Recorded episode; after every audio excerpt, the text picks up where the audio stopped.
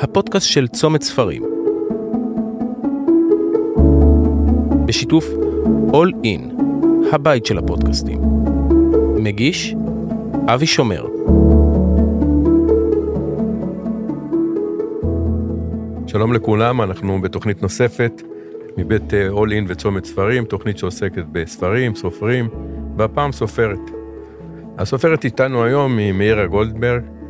אה, מאירה, שלום לך. מאירה, אני, גילוי נאות, אני מכיר את מאירה כשהייתה עוד נערה צעירה. היא עבדה אצלי בהתחלה כמוכרת, אחר כך כמנהלת חנות, מנהלת אזור ומנהלת הדרכה. אה, מאירה היום היא הסופרת, לדעתי הישראלית, הכי נמכרת בישראל, לא לדעתי, באופן אבסולוטי היא הכי נמכרת. היא תופעה באמת, אה, היא מוסברת, כי אי אפשר לומר בלתי מוסברת, היא מוסברת כי באמת, בעיקר בספרי הילדים שלה, ואם אנחנו אומרים שאפשר לעבוד אולי על מבוגרים, אז ילדים אי אפשר, ואם מצביעים ב, ברגליים ובידיים ובעיניים וקוראים את הספרים שלה בלהיטות, אז כנראה יש משהו בזה. אז קודם כל, שלום לך מאירה. מה המצב? איזו התרגשות להיות כאן. מה שלומך? Uh, תשמע, במובן האישי, הספרותי, מצבי מעולה, אפילו מעולה מאוד, הרבה דברים טובים קורים. Uh, נפתח עכשיו חדר בריחה של קרמל, עונה שלישית מצולמת, קרמל שמונה עוד מעט מגיע, אז המון דברים טובים ספרותיים. אז כן, בואי בואי אולי נעשה קודם כל קצת סדר. Uh, בספרים שלך, תספרי באמת uh, באופן כרונולוגי איזה ספרים, למי הם מיועדים, כי את גם סופרת ילדים, אבל גם סופרת מבוגרים. אה, אז אה, זה מתחלק לשניים, אז באמת באופן כרונולוגי, איפה זה התחיל? באופן כללי, אני קוראת עצמי סופרת, כי אני כותבת על מה שמתחשק לי באותו רגע, לא מגדירת עצמי ילדים, נוער, מבוגרים, אבל הספר הראשון זה כמה רחוק את מוכנה ללכת. יצא ב-2011, ספר מבוגרים, שנכנס אה, מיד עם צאתו לרשימות רבי המכר, בלי שאף אחד יבין איך זה קרה. כלומר, אני יודעת, אבל הסביבה לא הבינה איך זה קרה. אגב, לספרים, תמיד אני אומר, יש חיים משלהם. אה, לא תמיד זה מוסבר לנו ולא תמיד אנחנו מבינים למה ספר מצליח, אבל כשהוא מצליח, הוא באמת כמו מניפה שמתפרסת, הוא עובר מאוזן לאוזן, וכמובן אחר כך מעין לעין, והופך לרב-מכר. ולא תמיד אפשר לשים את האצבע ולהגיד איך ולמה, אבל כשציבור גדול באמת קונה ספר ואוהב אותו, אז יש פה משהו מיוחד. אז סליחה. אז כן, זה, הספר באמת עבר מפה לאוזן, ועד היום אני מקבלת עליו תגובות מדהימות, הוא ממשיך להימכר עד היום. אה, ואחר כך יצא עוד ספר מבוגרים, אה, מש, משפחה לדוגמה, שזה מבוסס גם איכשהו על החיים האישיים שלי, עם... אה, עם. ספר מלא הומור. הוא דווקא אחד הספרים האהובים עליי, והוא יצא בתקופה מאוד מאוד קשה של חוק הסופרים, שאי אפשר היה בכלל למכור ספרים, אף אחד לא קנה ספרים, והוא עשה מסע מטורף, מטורף בהצלחה שלו, ואני עדיין, הוא עדיין מוכר היטב, ואני עדיין אה, ממשיכה לתחזק את, ה, את המכירות שלו, כי זה חשוב לי, יש פה אמירה מאוד חשובה על אוטיזם ובכלל. כילדה שגדלה בצומת ספרים, אז אני חייב לומר, כשיוצא למאיר הספר, כל העובדים והמנהלים שלנו מתגייסים, אבל בשמחה ובאהבה לעזור ולמכור את הספר, כי הם באמת, הם מרגישים חלק מה, מהקטע. תמיד כשאני מגיעה לחנות של צומת ספרים אני משוויצה בזה שעבדתי שנים והתחלתי ב-1999, אבל, אבל השינוי, השינוי הכי גדול שלי התחיל דווקא מקנאה מאוד גדולה. אני זוכרת שינץ לוי היה כוכב נכון, עולה. נכון. והיו לי המון שיחות איתו, והוא הוא פשוט... עדיין כוכב. ברור, אז הוא היה עולה, עכשיו הוא כבר כוכב זורח ומצליח, אבל אז היה כוכב עולה ואני ראיתי את ה... איך הוא התחיל, ופשוט הייתי בהלם, כי תמיד אמרו שאי אפשר, ושלא מצליחים, ושיש רק את דוד גרוסמן, מאיר שלו, ודוד, ו- ו- וכל הגדולים, ואי אפשר להצטרף למעגל הזה.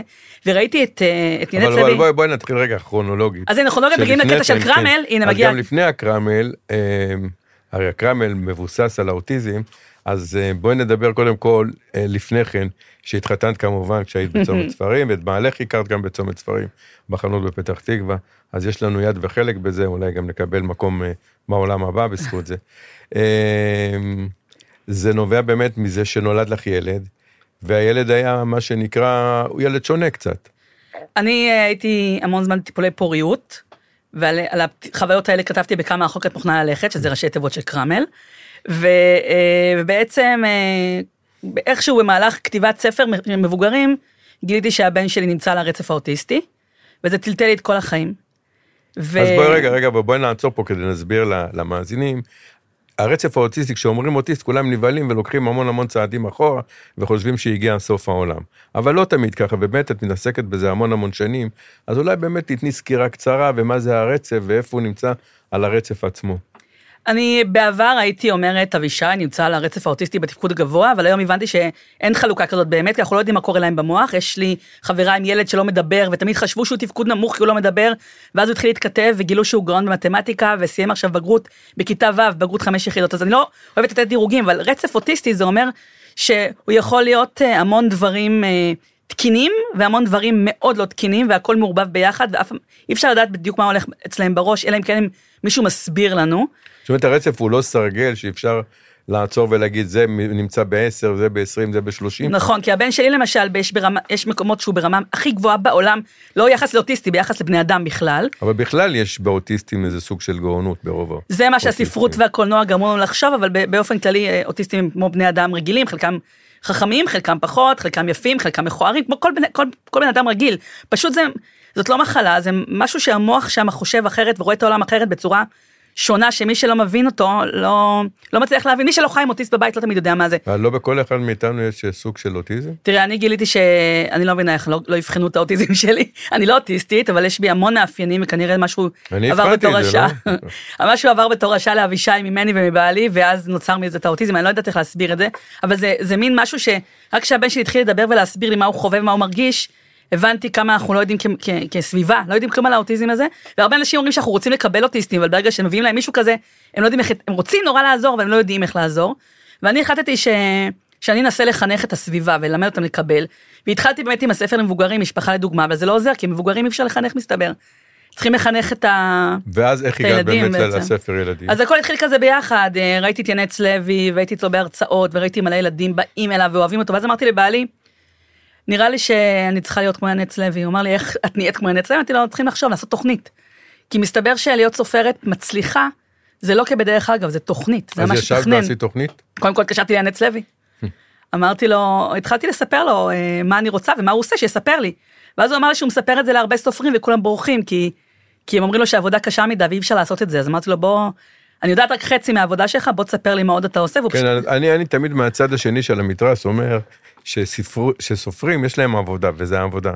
רק שלא כולם מקבלים את זה. נשים בדרך כלל מקבלות את זה יותר, כשאני אומר להם צריך לעשות א', ב', ג', להסתובב בחנויות, לדבר עם המוכרים, ועוד המון המון דברים. גברים אומרים לי, מה, אני עובד אצלך? ואז בדרך כלל גם באמת הנשים יותר מצליחות. ואת מכירה את רוב, ה, רוב הסופרות האלה, נדבר על זה יותר, שאת גם מלווה אותן. ואני מרגיש שסופרות מוכנות לעשות הרבה יותר.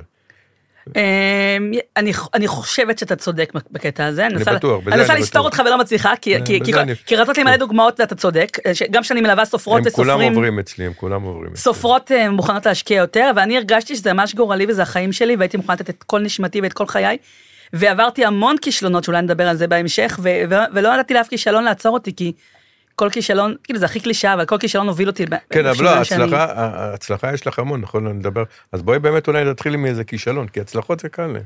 כישלון דווקא, אני יכולה... מהכישלונות לומדים. אני זוכרת שינץ לוי אמר לי שאני צריכה להגיע לחנויות ספרים ולדבר עם המוכרים. ולהסביר להם על הספר שלי, ואני זוכרת... אבל אני גם אמרתי לך, אז מה, לא הקשבתי? הוא גם סיפר לי הרבה מה עושים בבתי ספר ואיך דברים, אבל עכשיו נדבר על כישלון הכי, היום הכי נורא בחיי מבחינתי, שני אירועים קצרצרים, אירוע אחד נכנסת לחנות ספרים בתל אביב, אה, פרטית, באה עם הספר שלי וחיוך מאושר ואומרת להם, היי, כתבתי ספר, אני רוצה לדבר איתכם על, ממש חצי דקה לא מפריעה לכם, ואז הם אמרו לי, המנהלת אפילו לא הרים את הראש מהדפים, הסתכלה ואמרה, את יכולה להניח אותו בשירותים, אולי זה יעניין שם מישהו ויקחו את זה, ופשוט חזרה לדפים שלה. ויצאתי משם דומעת לבעלי לאוטו ואמרתי לו, וואו, איך אני ממשיכה הלאה? והוא אמר לי, יאללה, לסניף הבא. והמשכתי לסניף הבא, ולאט לאט, כשהגעתי אה, כבר לחנות אחרת האחרונה, פשוט עם דמעות בעיניים, אבל לא עצרתי. אמרתי, יש אנשים טובים, יש אנשים רעים, אני אפול על הטובים, הטובים יעזרו לי, הרעים יישארו רעים. וזה זכור לי, המשפט שהיא אמרה לי, כל כך זכור לי, והכי הכי הכי כיף לי אגב זה אני לא יודעת אני אולי נזמין אותה לפודקאסט הבא שמחה לאיד זה דבר מאוד מאוד גרוע אבל החנות היא א' אה, נסגרה אה, וב' חנות אחרת שהתייחסה אליי באותה צורה פנו אליי כי בדרך אגב אני רוצה לבוא ליום חתימות שם אמרתי להם שאני לא יכולה אה, באמת לא יכולתי לא היה לי זמן אבל לא התאמצתי כדי לנסות לפנות זמן אז יש איזו שמחה ליד קטנטנה, למרות שאני מנסה להילחם בדברים האלה. והדבר השני שהוא הכי קשה, וזה אגב מייאש הרבה סופרים ובורחים אחרי דקה, זה להכריז על יום חתימות, להכריז לפני כולם בפייסבוק, שאני מגיע לחנות הזאת והזאת, ואני אשב שם כך וכך שעות, מי שירצה, תבוא, ואז אתה בא, ואף אחד לא בא. הקיץ של אביה.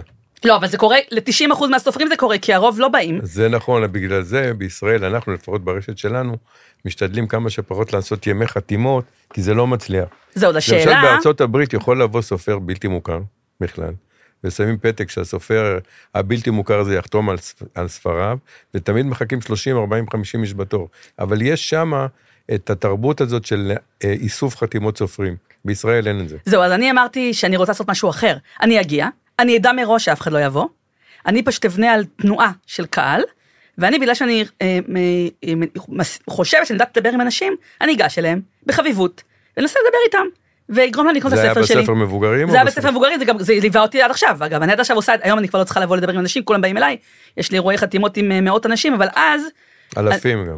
אלפים, אלפים, היה גם כן. אירוע עם אלפים, נכון, זה כיף לי ואני מקווה, אבל אני, מפחדת מאירועי אלפים, אולי נדבר על זה, אבל בגדול אני זוכרת איך באתי לחנות, ובאמת היה, היה שולחן עם הספרים שלי, וניגשתי לאישה הראשונה שניגשתי אליה, ואמרתי לה, היי, קוראים לי מאירה, וכתבתי ספר, ואז היא אמרה לי, תקשיבי, אני לא אוהבת סופרות ישראליות, ספרות, ספרות ישראלית זה זבל, את יודעת לכתוב, פשוט הלכה. ואני, ואני הלכתי הביתה, לא אולי- נשארתי אפילו דקה אחרי זה ביום הזה. אולי זאת אחותה של האם מאחרות הספרים. תקשיב, אני הלכתי הביתה. עם דמעות, הלכתי הביתה, אמרתי, לא, לא, הפעם הבאה באה מוכנה נפשית. בפעם השנייה שעשיתי את זה, באתי מוכנה נפשית, ואני אספר לך אה, על זה שבקרמל 2, אנחנו מדלגים עכשיו ל-2017, כבר לקרמל היה כבר קצת, היו קצת מעריצים, כבר היה... כבר הבנתי שזה הולך לכיוון חיובי, לא ידעתי שזה ילך להיות מטורף, אבל זה היה כיוון חיובי.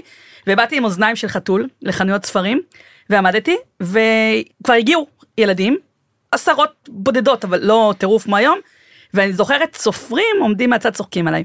ואני זוכרת מו"לים מגיעים מהצד וממש צוחקים עליי, ואפילו נכתב עליי סטטוס בפייסבוק, שאני מלכלכת, שאני מקלקלת את הספרות בישראל, כי אני מדברת עם סופרים, עם, אה, עובדים בחנויות ספרים, נותנת שוקולדים, ובעצם משחדת את הסופרים, ועכשיו בגללם גם הם, בגללי הם גם צריכים לעשות את זה.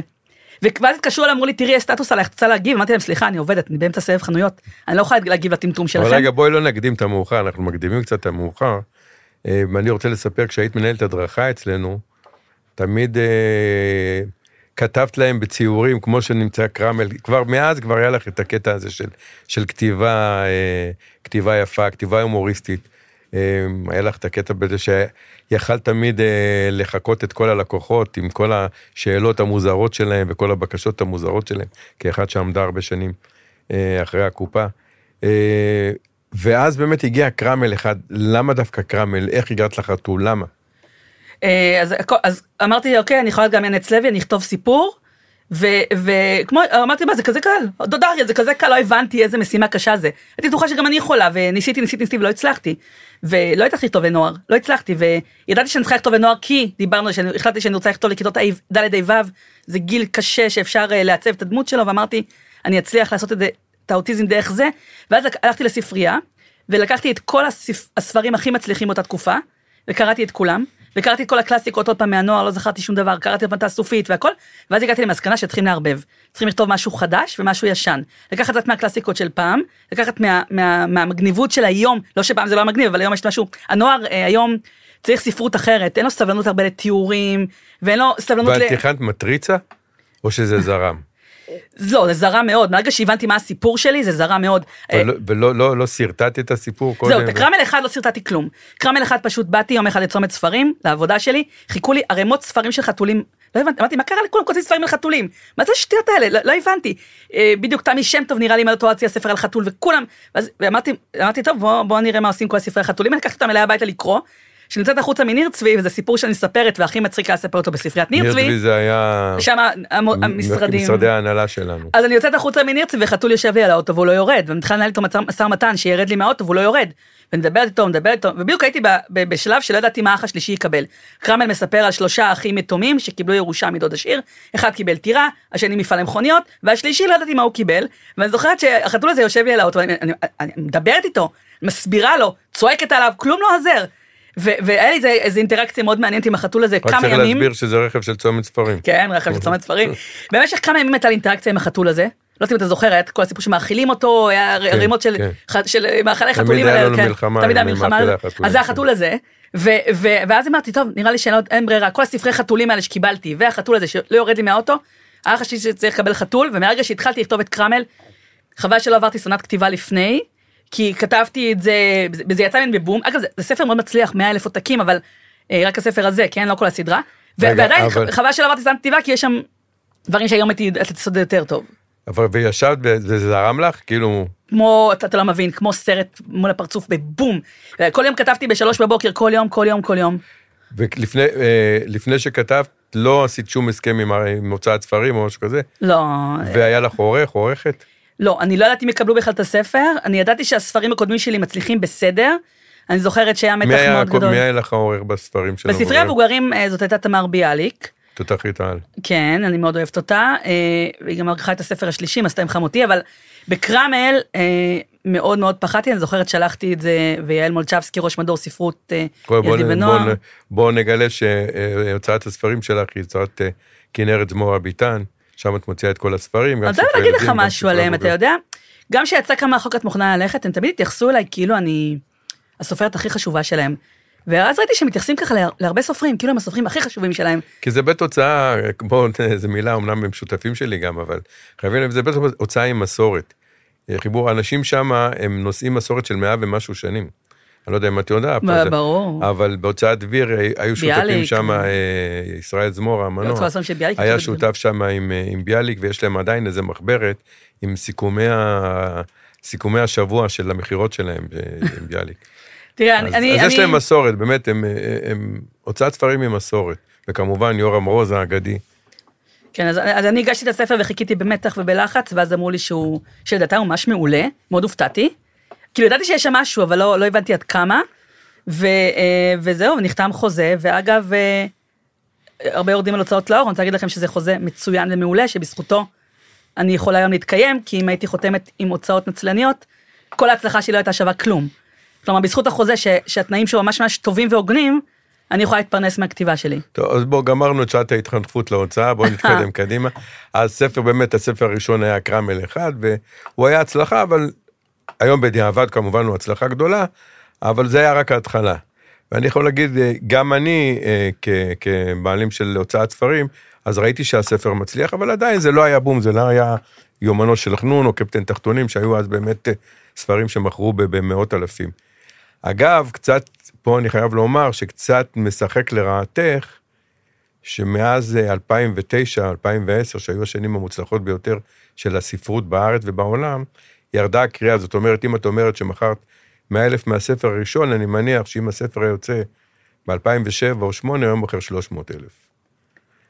אני אגיד לך זה ש... מצד הזה, מצד המכירות. יש דברים אחרים ש, שעוזרים, שבאמת את יותר מפורסמת, ואז אפשר ל, גם לתוכנית טלוויזיה וגם סדרת טלוויזיה כמובן, נדבר על זה תכף. אבל אה, קור- קוראים היום פחות, זאת אומרת, זה אין ספק, לצערנו. אני רוצה להגיד שקרמל יצא בתזמון מאוד מאוד גרוע בספרות הישראלית.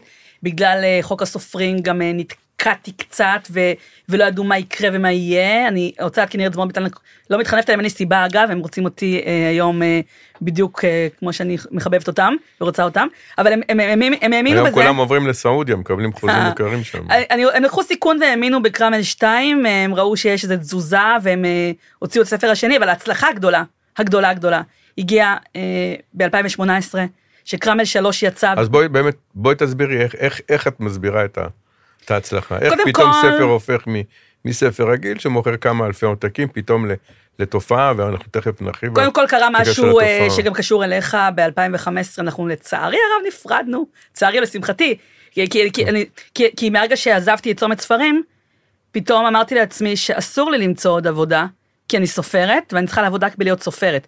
כי אם יש לי עוד עבודה, אז כנראה אני לא, אני לא יכולה להיות הסופרת שאני רוצה להיות, וזה סיכון שלקחתי על עצמי, לא, להתפ... לא, לא לחפש עבודה, אלא לעשות דברים קטנים ולהשקיע רק בהיותי סופרת. ומה שקרה זה שמהרגע שעזבתי צומת ספרים, כל הבקרים שלי היו פנויים, וכל מה שעשיתי, בשכר עלוב ומשפיל, הלכתי, לפעמים גם בחינם, הלכתי לכל הארץ, עם, עם דלק על חשבוני, עם נסיעות על חשבוני, עם יחס לפעמים מחפיר, ולדבר עם ילדים. כי אני הבנתי שהילדים לא נמצאים בעיתון לאישה ולא נמצאים בח- בחדשות ולא נמצאים בטלוויזיה, נמצאים בבתי ספר, ובאמת הלכתי ו- אה, ולכל הבתי ספר וכל כל מקום שדיברתי, שמתי שהילדים מקשיבים לי, יש שקט שאני מדברת, אף אחד לא מפריע, וילדים אחרי זה הלכו לח- לחנות לקנות. ובקרמל 3 ב-2018 כבר הייתה אחריי קהילה של ילדים, שהמבוגרים בכלל לא ידעו מי אני. העיתונים לא התייחסו אליי, אבל ידעו כבר, ידעו מי אני. ב-2018 עשיתי משהו שאמרו לי לא לעשות, הוצאתי שני ספרים ביחד.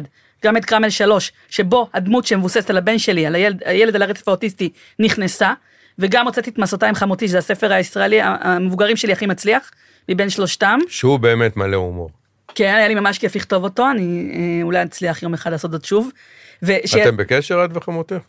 אה, חמותי מאוד אוהבת אותי, אפילו כתוב שם שאין קשר ביני לבינה, אבל, אבל אה, אה, אין קשר ביני לבינה בסיפור עצמו, אבל, אבל, אבל קרמל שלוש עשה את הסיפור. שקרמל שלוש יצא, הוא נכנס ישר למקום ראשון ברשימות והמכר. אגב, עדיין היה פער בין אהבת הקהל לבין איך שהתייחסו אליי בתקשורת, לבין מה שקרה לי בנפש. אני יודעת שעדיין... בסדר, אבל זה טבעי, את יודעת שתמיד אה, יש אה, מרחק בין... בין אהבת הקוראים לתקשורת, שגם הם אה, כולם אה, מגלים סימני קנאה. אין, אין ספק. אני רק אגיד ש- שעברתי התמוטטות עצבים אחרי שעשיתי משהו ש... שהיה מאוד קשה, אני לקחתי חופש מהחיים במשך אה, שלושה שבועות, או שבועיים, אני כבר לא זוכרת, זה היה ב-2018, ונסעתי לכל הארץ, לחנויות ספרים, לדבר עם כל המוכרים בישראל. זו הייתה הנקודה שלי, אני הולך לדבר עם כל המוכרים. גם אם זה עובד שהתחיל אתמול ולא יודע מי אני, גם אם זה עובד שכבר ראה ההתקדמות שלי, אני אדבר עם כולם.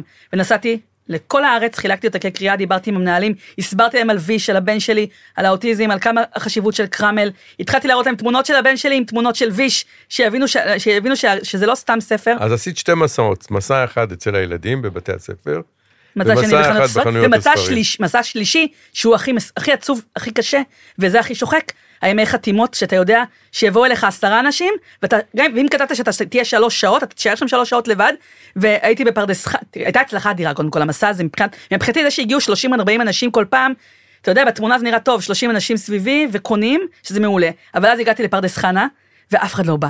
ואני הבטחתי שאני אהיה שם ארבע שעות, והייתי ארבע שעות בפרדס חנה, אמרתי אולי מישהו אחד יבוא, אני אחכה לו, ארבע שעות אף אחד לא בא, והיה פער, כי היה אירוע מאוד מוצלח במודיעין, שבאו 100 ילדים, ופתאום אירוע בפרדס חנה, אפס, ולא רק אפס, כל מי שדיברתי איתו, גם אף אחד לא התייחס אליי. כאילו התייחסו אליי כאילו אני סמרטוט, שאני גם, כשאתה מדבר בחנות אתה לא יכול להבריח את הקונים, אתה לא יכול כסופר להידבק אליהם ואז הם יעזבו את החנות ולא יקנו כבר כלום.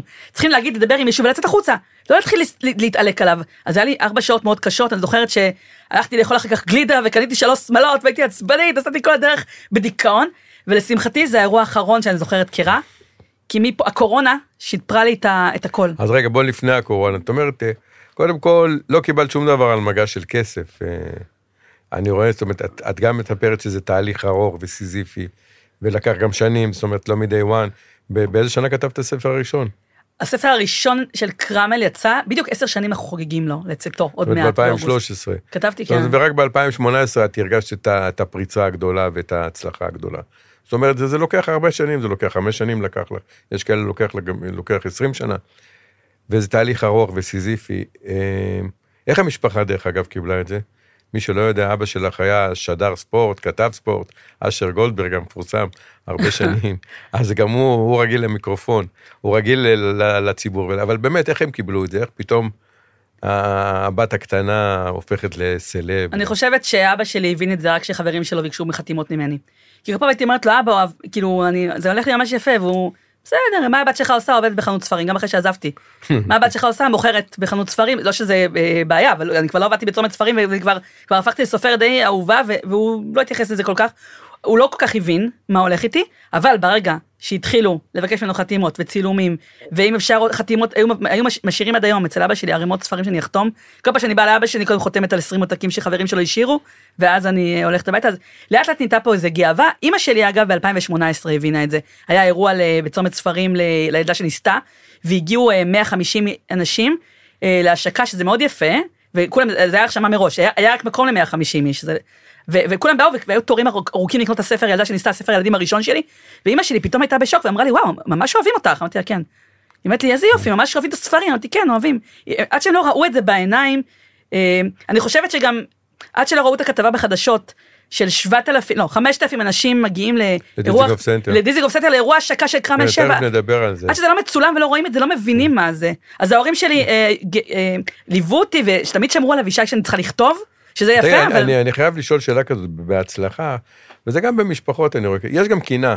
הרגשת בקינה? לא, לא, לא במשפחה, בכלל, בסובבים אותך. רגע, בהצ... ב... ב... עם, עם המשפחה בשום פנים ואופן קינה תמיד עזרו לי וגם באמת אומרת לך שמרו על אבישי כל פעם שצריכה לכתוב ובעלי בכלל דחף אותי קינה, לא להכל. מתכוון לבעל, לאמא לא, או אבל לאבא, כי הורים לא מקנאים בילדיהם, אבל, אבל פתאום, מסביב, מכל אוקיי, ה... עשר בלילה, עשר בלילה, פתאום אני מקבלת הודעה, ושלחו אותה בטעות אליי ולא למישהו אחר. מה כתוב בהודעה? מרחמים עליה שיש לה ילד אוטיסט, בגלל זה היא מצליחה. עכשיו אני רואה את ההודעה הזאת, ואז זה היה לפני שאפשר היה למחוק הודעות.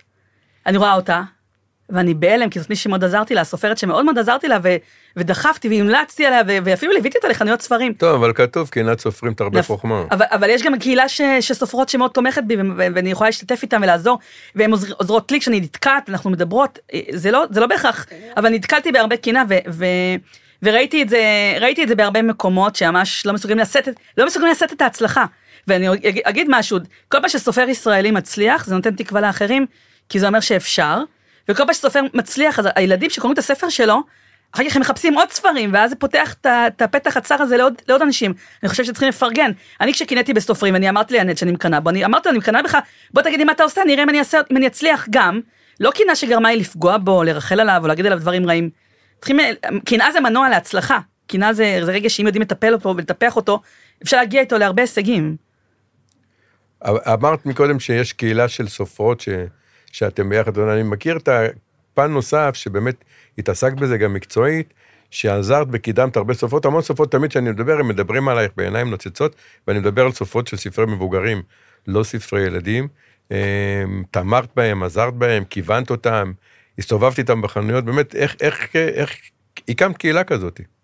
כשעזבתי את, ה- את העבודה הקבועה שלי, אז התחלתי לקבל הרבה הודעות מסופרות שביקשו עזרה.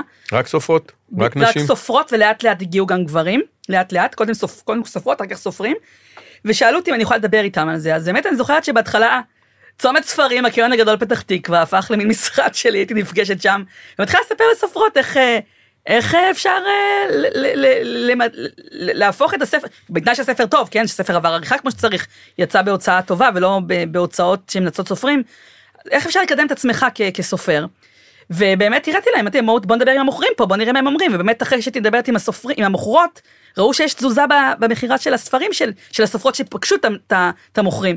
ולאט לאט אה, התחלתי אה, לייעץ, גם בחינם וגם בשכר. יש דברים, אני לא אוהבת לקחת כסף על הכל, יש דברים שאפשר לעשות את זה כבדרך אגב, אבל אם, אם זה יותר משעה לשבת עם בן אדם, אני כן גביתי על זה כסף, אבל עדיין, תמיד נתתי תמיכה נפשית, כי לא יודעים שסופר זה בעצם מנטלי. כשסופרת מתקשרת אליי בוכה כי היא הייתה באירוע ואף אחד לא הגיע והיא לא יכולה לבכות על זה כי זה כאילו מביך, אז אליי, אצלי יכלה לקבל את האוזן הקשבת כי אני ידעתי מה זה. הבנתי כמה משפיל זה לפעמים לעבוד ולדבר עם אנשים שלא שמים עליך, והתחלתי לדבר איתם ולהסביר להם שהם שמעו שגם לי זה קרה, הם כל כך שמחו, אמרו איזה יופי, כאילו זה קרה, אז, אז יש לי תקווה, יש פה... וככה לאט לאט התחלנו, התחלנו לדבר על זה, על כל הקשיים ואיך אפשר לעקוף את זה, כל אחד נתן מהניסיון שלו, ולאט לאט באמת הוקמה קהילה כזאת. יפה מאוד. טוב, בואי נדבר על תופעה באמת שהייתה, אז אה, אני רוצה לספר על האירוע בדיזינגוף סנטר. דיזינגוף סנטר בכלל זה מקום מיוחד מבחינה תרבותית, יש לנו גם שתי חנויות ספרים, אפילו בתקופת השיא היה לנו שם שלוש חנויות ספרים, כיום יש לנו שתיים, אחת הגדולה, אנחנו קוראים לה הספרייה, והוא תמיד מוביל באירועים מיוחדים. אה, לפני שנתיים היה שם אירוע יפה מאוד, הארי פוטר, אה, שבאמת באו עשרות אלפי אנשים מכל הארץ, בשנה שעברה החליטו להקדיש את האירוע המרכזי למאירה גולדברג, לקרמל. וכשאמר לי אלכס, אה, מנהל השיווק, אנחנו הולכים לעשות פה אירוע של קרמל, קצת חשבתי, אמרתי, נו, בסדר, כמה אנשים יבואו? אני יודע, מאירה היא מפורסמת, יכולה להביא הרבה אנשים. ומה שקרה שם היה תופעה שאני לא מכיר אותה בכלל בישראל, דרך אגב, אה, ערוצי הטלוויזיה גם סיקרו את הנושא. הגיעו עשרות אלפי אנשים, אה, גם לחתימות, גם להשקת קרמל 7, גם ל... ל הם קנו המון מרצ'נדייז, הפכת גם ליצרנית של מרצ'נדייז כמובן, אה, כל הדברים שקשורים לקרמל. זה באמת הייתה תופעה מדהימה, אולי באמת תגידי את ההרגשה שלך באמת להפוך לסוג של ביונסי ישראלית בענף הספרים. קודם כל שאלכס קפלן פנה אליי, אז אמרתי לו בסדר, וידעתי שזה לא יקרה. בישראל דברים כאלה לא קורים. וגם אמרתי, בטח תהיה מלחמה, בטח יהיה איזה משהו, בטח לא יקרה כלום. ואז אמרתי לו, כן, מה שאתה רוצה, בסדר. לא חשבתי בכלל שאני צריך להתמודד עם זה באמת. ואז הגיע רגע האמת, שצריכים להתחיל לתכנן דברים. ואני בחרדות קיומיות, ודיזינגוף סנטר משקיע יותר מחצי מיליון שקלים בך. אגב, מה שיפה פה שזה היה אירוע ספרותי. כבר תוכנית הטלוויזיה הייתה מצליחה מאוד והבינו כבר שיש פה משהו, אבל חוץ מפעמיים בכל השלושה שבועות האלה לא היו שחקנים, היו, היו, סופ, הייתה סופרת, היו, היו מאיירים, כל האירועים והפעילויות היו סביב הספרים. ואמרתי לעצמי, מה אני הולכת לעשות עכשיו? זה כאילו זה התקף לב לבוא. ואני ידעתי שהם יבואו טלוויזיה, ואמרתי לעצמי, איך, איך הם באים? מי יבוא לראות אותי בכלל? ותשאל את אלכס, אני יושבת אצלו במשרד, רועדת, כמו, לא יודעת מה, תרנגול, רעידות, מתח עצבים, אה, הוא לא, לא הכיר אותי כזאת, כי הוא מכיר אותי מאירועים אחרים, שהוא יודע שאני יכולה להיות רגועה וזה, אבל פה הייתי בדרמה, ויורדים למטה, ואלפים מחכים, אלפים מחכים, הייתי בשוק, לקח לי את הזמן להתעשת, וכל יום... אנשים עמדו שעות לקבל חתימה, אבל זה היה מדהים, בסדר מופתי, בלי... אתה יודע, עשו, בלי... עשו אירוע רק לילדים על הרצף האוטיסטי ולצרכים מיוחדים. בלילה. ב, ב, לא, רגע, בשבת, ב, שיהיה רגוע, שהכל יהיה סגור, שיהיה רוגע, ולא הביאו הרבה עובדים, כי חשבו שיבואו 200, 300 אנשים, והגיעו אלפים. זה היה האירוע הכי גדול בחיים שלי של חמש וחצי שעות של חתימות. בלי פיפי, בלי צהריים, בלי אוכל, פשוט עמדתי חמש שעות וחצי וחתמתי, הייתי בהלם, הלם, הלם, אה, והייתי חוזרת כל היום הביתה ופשוט לא מדברת, שזה נדיר בשבילי, אתה יודע. הייתי יושבת שעות ורק מסתכלת על התמונות ששלחו לי, של המאות, והיה לי קשה לקבל את זה, כי אני עם רגשי נחיתות קשים, ופה בישראל... למה את ברגשי נחיתות קשים? כי, כי הרגשתי שתמיד נגדי, תמיד כולם נגדי, תמיד יותר קשה לי מאחרים. כאילו לא באתי עם, עם גיבוי, כמו שאני חשבתי אגב אז, שיש לאחרים, רק הבנתי שאין גיבוי לאף אחד. אף אחד לא מגיע עם גיבוי, אבל שאתה, נגיד סתם, אדגר קרת. איזה, כאילו, גם הוא התחיל הרי אה, מכלום, אבל, אבל אתה לא יודע את זה כשאתה רואה את כל התהילה. גם הוא לא ישן בלילה כשהוא יוצא לא, ספר שלו. אומר, אה, וגם הוא לוקח לו שנים להוציא ספר, אין... אין כי אתה אומר נגיד שירה גפן, אז היא באה, לא הבנתי שגם לה קשה. מה, היא באה מהמשפחה, יונתן גפן, בטוח תצליח, הכל, הכל אצלה קל והכל טוב, לאט לאט אתה לומד שקשה לכולם, אבל בכלל, אה, תמיד ירדו עליי, תמיד מצאו סיבות למה אני מצליחה, כשאני, ש, של, להגיד שאני לא טובה, אלא הנסיבות הביאו אותי. את הצלחת כי בגלל מזל, את הצלחת בגלל שיש לך ילד אוטיסט, את הצלחת כי עבדת בצומת ספרים ועזרו לך, את הצלחת כי יש לך סדרת טלוויזיה, אבל איך קיבלת את הסדרת טלוויזיה? סתם עשו לי סדרת טלוויזיה, ואגב... אז בואי נדבר באמת על הסדרת טלוויזיה. איך הגעת לסדרת טלוויזיה באמת? קודם כל הצלחתי מאוד. סדרת טלוויזיה שהיא מאוד מאוד מוצלחת. קודם כל הצלחתי מאוד כסופרת. קרמל הפך לתופעה מגניבה. כבר לפני הסדרה היה תור בצומת ספרים גרנד חיפה, שאני זוכרת שלחתי לך סרטון שרואים 200 ילדים, לפני שהסדרה בכלל עלתה, 200 ילדים מחכים והיו מכירות מאוד יפות באותו יום, ואני קיבלתי הצעה, קיבלתי כמה הצעות כמובן, אבל אני רציתי את החינוכית, כי אני ידעתי שאני צריכה שהסדרה תגיע לכולם, לא רק למי שיש כסף לעשות יס או אות, רציתי שזה יהיה חינם לכולם, ושכולם יוכלו ליהנות ממנה. ו, אה, וזה היה קשה, שנה שלמה אסור לי לספר על זה, והיינו במתח מאוד אם נעבור את החוזים ואת המכרזים, אה, וכשאמרו לי שזה גם היה משא ומתן מאוד ארוך על החוזה, ובסוף כשהסדרה יצאה, אני פשוט ידעתי שתהיה הצלחה, ידעתי שיש קהל שמחכה לזה. בחינוך אמרו לי תנמיכי ציפיות, תמיד אומרים לי תנמיכי ציפיות, בישראל יש חוסר ודאות, הם, לדעתי הם האמינו יותר בסדרות אחרות, וכשהסדרה הזאת יצאה. מכרנו כרטיסים, אני זוכרת, בחמישה שקלים, סמלי כזה למי שרוצה לראות לפני כולם את הפרק הראשון. אה, עשו את זה להרבה תוכניות. תוך, אני פרסמתי בפייסבוק.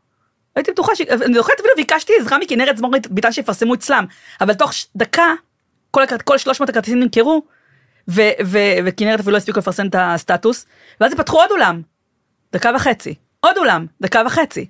תוך דקה וחצי, ועכשיו זה לפני שהסדרה עלתה בכלל, כלומר הייתה קהילה שציפתה לזה, אה, והסדרה עלתה והיו הרבה חששות והרבה פחדים, כי לא כל מה שכתבתי אפשר לצלם, צריכים לעשות הרבה שינויים.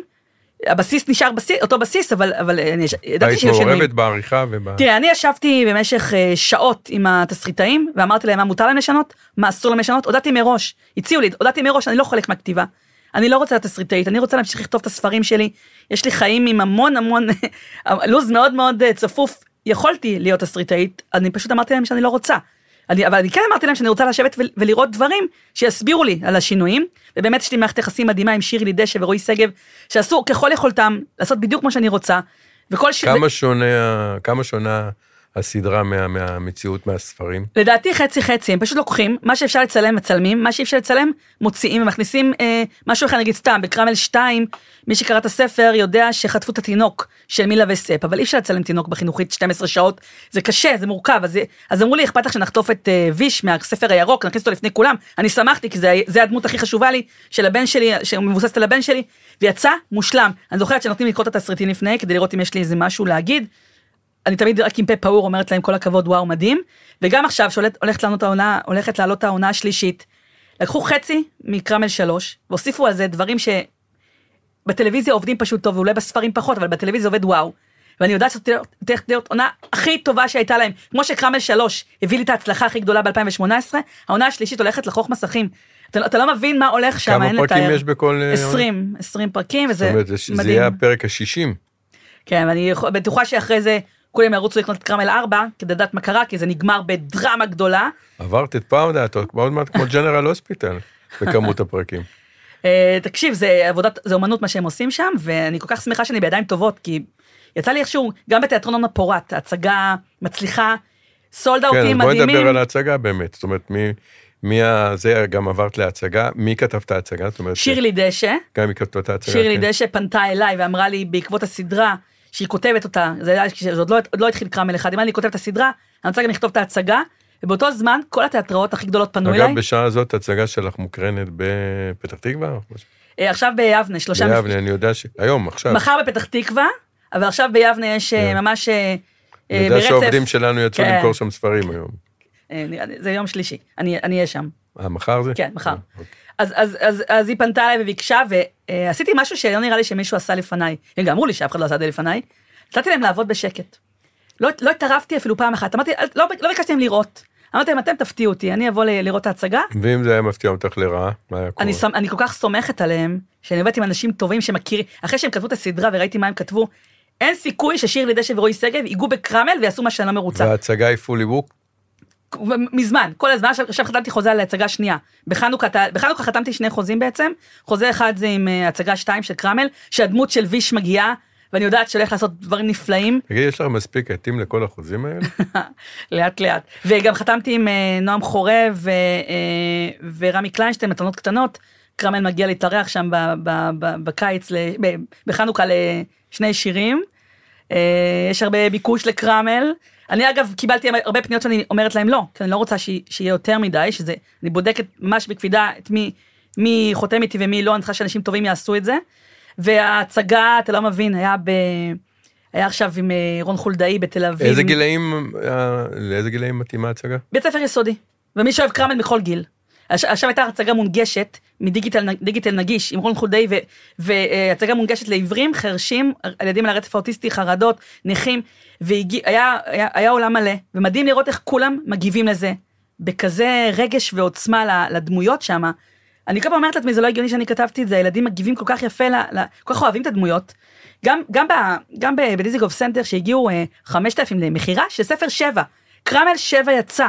אנשים עמדו בתור כדי, אה, אה, שעות, אתה רואה את האהבה בעיניים שלהם, כמו שאתה אמרת, אין תורים, אין דחיפות, ויש שלט בצד פטור מהתור, שילדים על הרצף האוטיסטי וילדים שיש להם פטור מהתור, עם צרכים מיוחדים יכולים להיכנס, ואף אחד לא שואל למה הם נכנסים. כי כל מי שקורא את הספרים שלי יודע למה הם נכנסים מהצד, ואף אחד לא, לא מתעצבן. הילדים, לא המבוגרים. מבוגרים תמיד שואלים מה זה, והילדים מסבירים להם מה זה הפטור מהתור. אומרים להם הוא כמו אבישי. כלומר, אני רואה שה, שהמסרים שלי מהספרים מחלחלים לאט לאט. הלכת גם לליין של, של merchandise, אז בואי תספרי גם על ה merchandise, שעכשיו גם השקת יומן תלמיד, יומן אה, לבתי, לבתי הספר, אה, מחברות, אז בואי תספרי קצת על זה, שגם זה מצליח מאוד, אנחנו יודעים, כי אנחנו חלק מהמכירה של זה גם. אה, כשעלה הנושא של פסטיבל קרמל בדיזינגוף סנטר, דובר שיפתחו חנות. ולשמחתי, ברוריה תחפושות, קוראים לה בעלים רמי, והוא החליט להיות חלוץ בתחום. הוא, הוא החליט לקחת את הזכויות, הראשון שהאמין בי מבחינת מרצ'נדייז, כי זה קשה לקחת את האחריות על דבר כזה. רמי הוא בחור מדהים, כן. אז הוא האמין, ויצר ליין מוצרים מטורף, שחלקו מצליח בטירוף וחלקו פחות, כי אנחנו עדיין לא יודעים מה עובד מה לא, צריכים, צריכים לנסות את זה, והוא לקח את זה על עצמו את כל הניסיונות. ובעקבות ההצלחה פנו אליי גם מודע נחלים, לילקוטים וקלמרים, ותמיד אני בודקת שזה אנשים שיודעים לעשות, לייצר את הדברים בצורה טובה.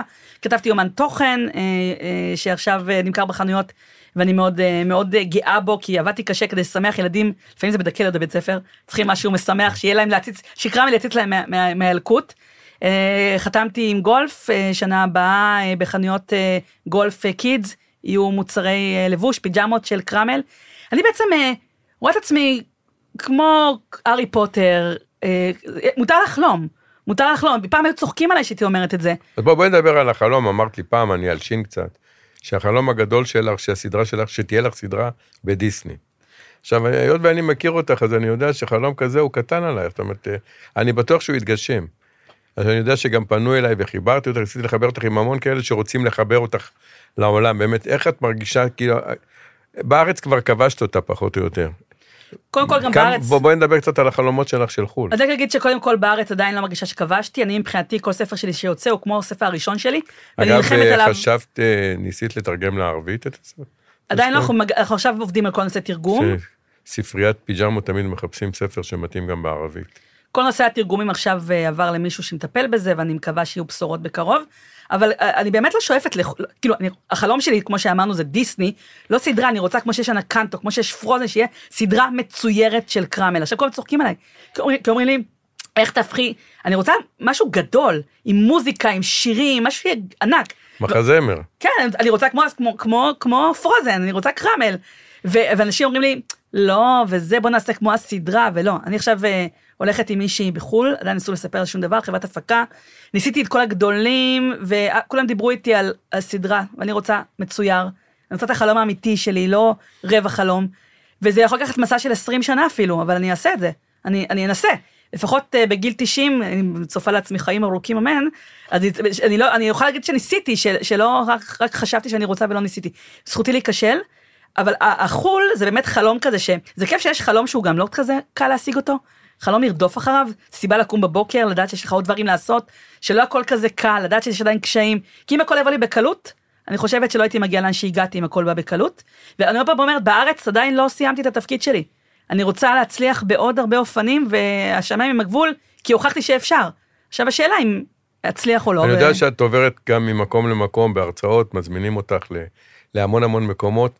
אני יודע שפה יש לך גם דילמה בין מבוגרים לילדים, לילדים את מדברת כמובן על הקרמל, המבוגרים יותר בקטע של האוטיזם.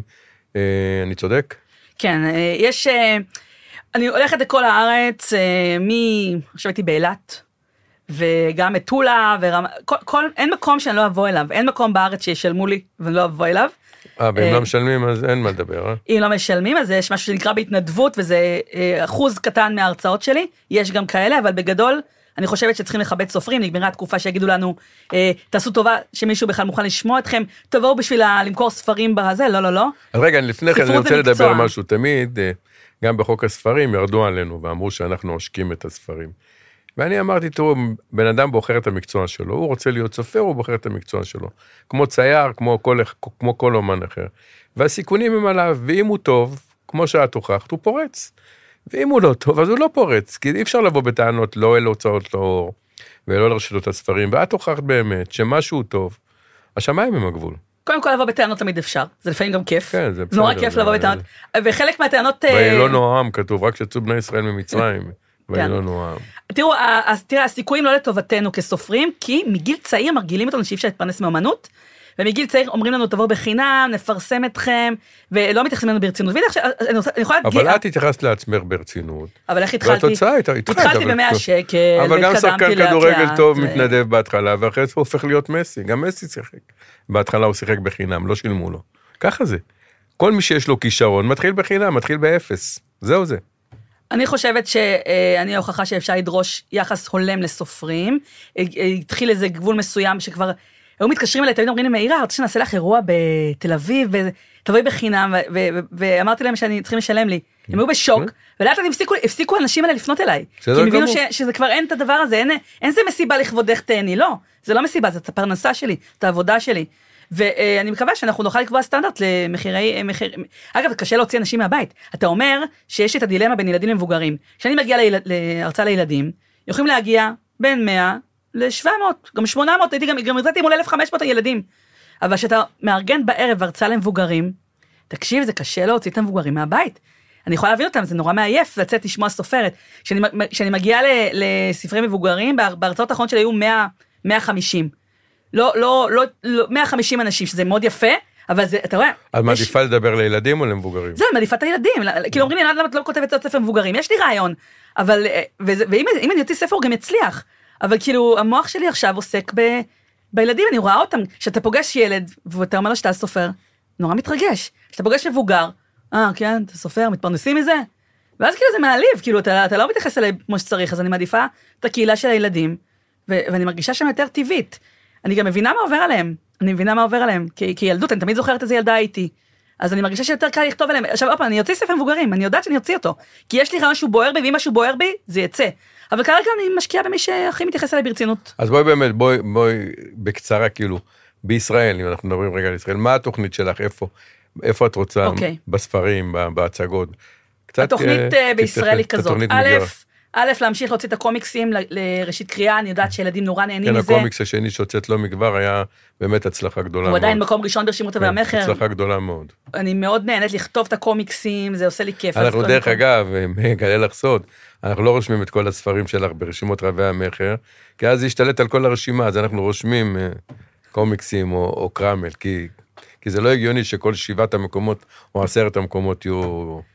ספרים שלך, אבל uh, את שולטת ברשימה. בסדר, אני כבר במקום הראשון עם קרמל כבר תקופה ארוכה, וזה משמח אותי. אז קודם כל נמשיך את הקומיקסים.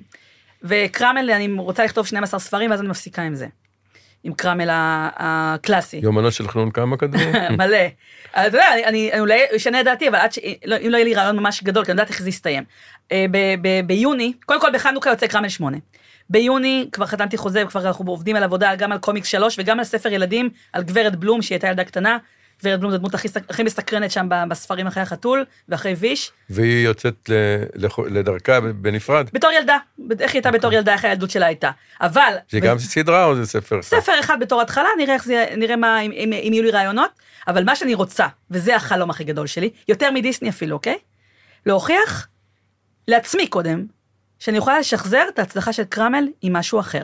ועלה לי רעיון מבריק לט... לט... לט... לטענתי, כן? אף אחד עדיין לא ראה אותו בשביל להוכיח, או לה... להסביר אם אני צודקת או לא, עלה לי רעיון מאוד יפה, שממש בוער לי בגוף, אני לא ישנה בגללו בלילה, על ספר חדש, סדרה חדשה, שתרוץ במקביל לקרמל, לא קשורה אליה בשום צורה, שמתרחשת דווקא בפתח תקווה הקסומה. אה, ובוא נראה אם, אם אני אצליח לכתוב עוד סדרה, שתשחזר אפילו חצי מההצלחה של קרמל, אני אדע ש... ש, ש, שהחלום האמיתי בישראל הוגשם. אבל זה יכול להיות גם כפול, זה כמו בזמנו, הלוואי, הלוואי. גליל אהרון פדר, עברה מסטי, התחילה מציון, ואחרי זה עברה, היה לה המון המון סדרות, אף אחד לא יודע כמה ספרים, אפילו היא בעצמה לא מספרת כמה ספרים יש לה, אבל בהחלט... אם אני אצליח לשחזר את ההצלחה של קרמל, אני אהיה הבן אדם הכי מאושר בעולם. אין סיבה שלא, כמו שאני מכיר אותך, השמיים הם הגבול. תגידי באמת, איך את מצליחה? מה שסיפרת לי דורש 36 אה, שעות ביממה. איך את מצליחה באמת להכניס את הכל ל-24 שעות ביממה? פגשת את בעלי, בזכותך נכון. התחתנו. אני רק אגיד שבצומת ספרים, מהרגע שידעו שחננו המטרה שלי, שמו אותנו במשמרות ביחד אה, במשך הרבה חודשים כדי שהוא ישים לב אליי. בפתח תקווה. הייתה, הייתה מנהלת בשם עמליה, שאמרה לי מעכשיו, לא משנה מה הוא כותב, הוא תמיד איתך במשמרות. אז אנחנו, הוא לא ידע שהוא רוצה להתחתן, אני ידעתי שאנחנו נתחתן, ואת האמת הוא אמר לי שהוא עושה הכל כדי שאני אצליח, ומה זה אומר? זה אומר שבבית שלי, על המקרר, יש את הלו"ז שלי. וכל הבית מתנהל רק על סמך הלו"ז שלי, כלומר לא יקבעו משהו שלא בודקים איתי. כלומר, אה, אם אני צריכה מחר לצאת בבוקר לנהריה ולסיים את הערב בשדרות, אני לא צריכה לדאוג אם יהיה מי שיבשל, ינקה, יטפל בילד, ייקח אותו לאן שצריך. דיקטטורית. אה, זה לא יודעת אם זה דיקטטורית, זה פשוט אה, העדפה למישהו ש... אבל ראיתי שהוא עושה את זה באהבה, ראיתי אותו בדיזינגוף סנטר. הוא מנהל את כל, הדברים שהכי קשה לעשות, הוא עושה. הוא עושה את זה בשמחה ובאהבה. כל מה שקשה, כל הניהול, אתה יודע, זה, אופרציה, זה ניהול. כל, השיחות, אני מקבלת קודם כל, אני מקבלת, באמת, לא רוצה להגזים, אז אני לא אגיד אלפי, מאות, מאות שיחות, מיילים, אה, ואנשים שרוצים לדבר איתי, והוא זה שמתפעל את כל הדברים האלה, הוא מדבר איתם, מסביר להם, יש לי גם מזכירה אישית שעונה על חלק מהדברים, אבל הוא גם כל החשבוניות, כל הנהלת חשבונות, עושה המון דברים, אבל, אבל יש אה, סופרות שמספרות לי שהן לא יכולות לבוא בשבוע הספר למי חתימות. כי בשבוע הספר הם צריכות, יש להם תינוק, יש להם ילד, ובעלם, הבעל עובד. עכשיו, אצלי בשבוע הספר יודעים טוב מאוד שלא רואים אותי חודש בבית. חודש לא רואים אותי מהבוקר עד הלילה. יוצאת בחמש וחצי בבוקר, חוזרת ב-11 בלילה. יודעים את זה, אין איזה ויכוח, אף אחד לא בכלל אומר לי, רגע, אני צריך לעשות משהו. כל המשפחה מגויסת, אימא שלי, דודה שלי, אחותי, אה, אה, בעלי, כולם יודעים שאני אעשה את שבוע הספר חודש שלם מטורף. בלי זה לא הייתי יכולה לעשות, אבל בלי, בלי חנן, ש, ש, שאמר לי, תקשיבי, גם אם תיכשלי, הוא אמר לי, אני מוכן לחלק דואר, אני מוכן לחלק עיתונים, אני אעשה כל עבודה שתשלים את ההכנסה עד, שאת, עד, עד הפריצה שלך, כי אני יודע שתפרצי. הוא גם שלח את הספר שלי בלי שאני אדע לפרס דבורה עומר, ושאמרו לי שזכיתי, לא הבנתי מאיפה זה הגיע. הוא שלח את זה, אני אמרתי לו, אני לא זוכה בפרסים, אני לא טיפוס של פרסים, בז... הקהילה הספרותית לא מחבבת אותי. אה, אני נחשבת ביניהם מסחרית, אני לא נחשבת אומנותית, ופתאום זכיתי בפרס דבורה עומר בזכותו. אז אה, זה קטע, הבן אדם הזה הוא אישיות, ובזכותו אני מצליחה. יפה מאוד, באמת בפרגון אה, לבן הזוג, אז באמת אה, יפה, ואולי כן לפני סיום, כי הזמן הוא, הוא רץ צ'יק צ'אק מהר מאוד. אה, לפני כמה זמן אמרת לי שאת רוצה קצת לקחת איזה פסק זמן קצת לעצמך. כמה חודשים של מנוחה. זה. חודשים את, זה לא... כמו שאני מכיר אותך, את לא תעמדי לא, בזה. לא, את לא. יומיים, שלושה, ואת חוזרת חודשים... לכתוב, להרצות, להסתובב. ל... חודשים לא יהיו, אבל אני נתת, אני כן ברחתי, ממש ברחתי לחודש ללונדון באפריל.